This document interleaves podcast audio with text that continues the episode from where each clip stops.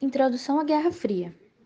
A Guerra Fria foi um conflito político e ideológico que foi travado entre os Estados Unidos e a União Soviética nos anos de 1947 a 1991 e recebeu esse nome por não haver conflitos diretos.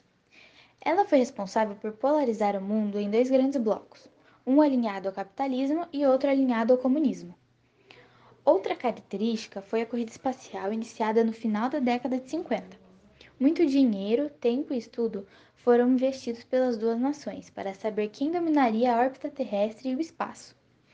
A guerra se iniciou quando o presidente americano fez um discurso no Congresso, afirmando que os Estados Unidos poderia intervir em governos não democráticos, e terminou com a queda do Muro de Berlim e o final da União Soviética. Os Estados Unidos foram os vencedores do conflito, com uma situação econômica superior à russa. Trumanismo é o nome da política externa implementada pelo governo Truman contra o grupo capitalista de países antes da Guerra Fria. Essa doutrina visa prevenir a expansão do socialismo, especialmente em países capitalistas considerados frágeis. Com o fim da Segunda Guerra Mundial, a Europa foi destruída e enfraquecida política e economicamente surgiram duas potências mundiais representando o capitalismo e o socialismo, a saber, os Estados Unidos e a União Soviética. Após a guerra, a União Soviética estava ansiosa para expandir o papel do socialismo da Europa Oriental. Observando a expansão do socialismo liderado pela União Soviética, o britânico Winston Churchill começou a inspirar todos os capitalistas a desenvolverem estratégias para conter esse progresso.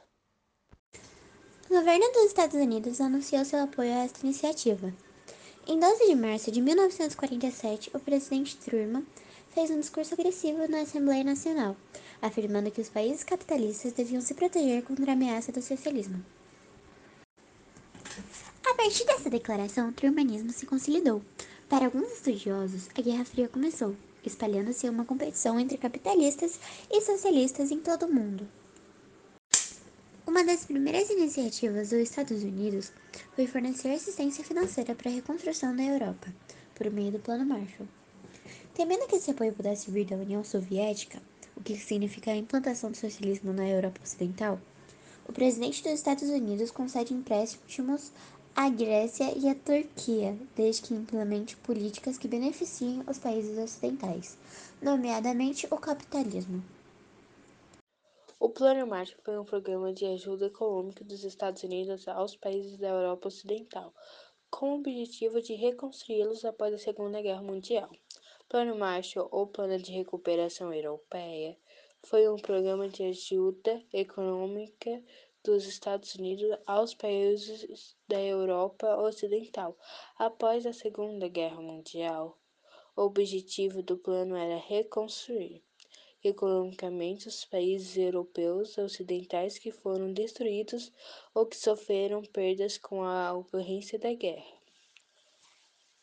O Plano Marshall recebeu esse nome em homenagem a seu idealizador, George Cutler Marshall, um general do exército estadunidense e totalizou um exporte de 18 bilhões de dólares aos europeus, utilizando-os para reconstrução da edificação e indústrias, importações de alimentos e mercadorias industrializadas, bem como financiamento da agricultura.